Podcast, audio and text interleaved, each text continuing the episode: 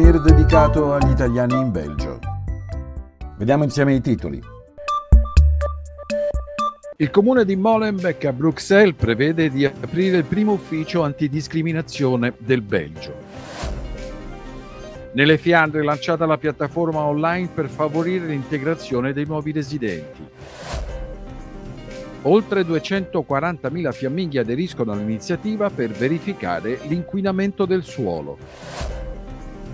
Child Focus lancia la petizione per proteggere i minori dallo sfruttamento sessuale online.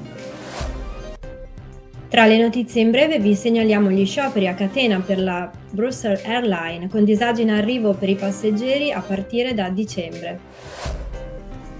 L'approfondimento di questa edizione del Radio Giornale è dedicato all'onda nera dei populismi in Europa, il successo del Partito per la Libertà in Olanda e l'ascesa di Vlaams Belang in Belgio.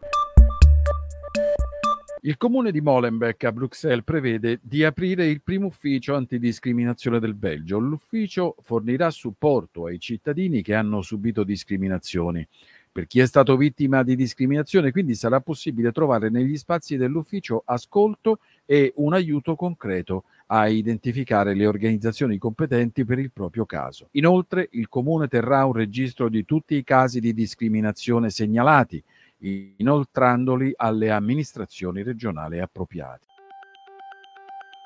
Nelle Fiandre invece è stata lanciata la piattaforma online ichtome.be che contiene tantissime informazioni utili per favorire l'integrazione dei nuovi residenti nella regione fiamminga con riferimenti a eventi e attività dove poter praticare l'olandese e accrescere le reti sociali e professionali nella regione.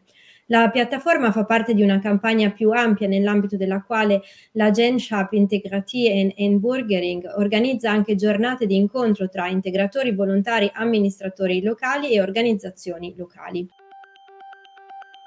Sono oltre 240.000 i residenti fiamminghi che hanno aderito all'iniziativa dell'Agenzia Pubblica dei Rifiuti della regione eh, fiamminga, OVAM, De Grote Grondfrag.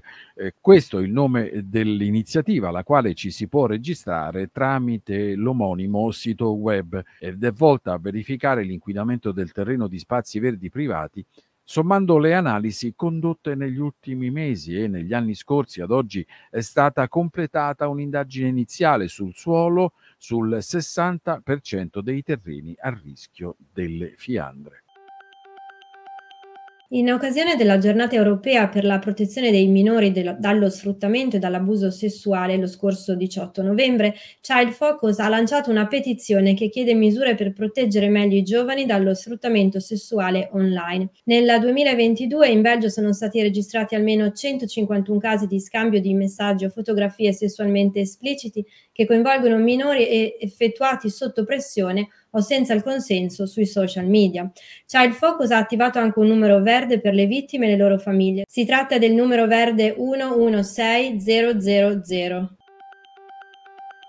E siamo allo spazio delle notizie in breve. Annunciati diversi scioperi da parte del personale di cabina e dei piloti della Brussels Airlines per venerdì 23 dicembre. È indetto infatti uno sciopero a tempo indeterminato del personale di cabina della compagnia aerea belga, mentre i piloti della compagnia hanno espresso l'intenzione di scioperare già a inizio dicembre.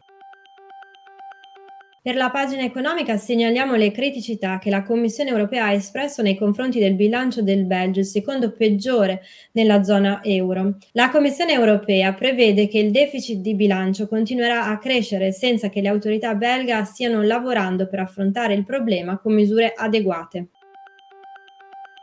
Il Belgio ricorda le vittime dell'omofobia nazista con una mostra temporanea fino a marzo del prossimo anno, dal titolo tradotto in italiano Omosessuali e lesbiche nell'Europa nazista. La mostra si trova presso Kazerm Dossin a Malin. E sono stati almeno 100.000 gli omosessuali perseguitati nel paese, di cui 50.000 condannati, alcuni dei quali finirono anche nei campi di concentramento nazisti. Dal 24 novembre al 7 gennaio Bruges ospita la quinta edizione di Winter Glow, un festival invernale che trasforma il centro storico della città in un'oasi di magia e meraviglia. Il percorso di luci Aurora conduce i visitatori attraverso le vie e i canali della città.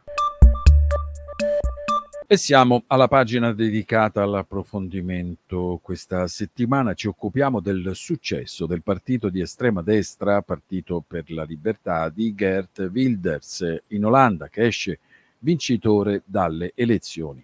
Sono in molti nelle fragge più di destra della politica internazionale ad applaudire al risultato elettorale, mentre c'è chi si interroga ancora una volta sull'onda nera dei populismi in Europa. Il tema è particolarmente attuale in Belgio, alla luce delle elezioni previste per il prossimo anno. Il Flam Belang, il partito di estrema destra fiammingo, intrattiene stretti rapporti con il Partito per la Libertà olandese e Geert Wilders è stato invitato in Fiandre diverse volte. La sua vittoria ha fatto sognare all'estrema destra fiamminga una svolta simile anche nel proprio paese, come si legge sul sito di informazione belga VRT. Un articolo pubblicato da VRT lo scorso 23 novembre, quindi a ridosso del risultato elettorale, ricorda le parole di Tom van Greken, il leader di Flams Belang, che si dice fiducioso di un successo politico anche per il suo partito nei prossimi mesi.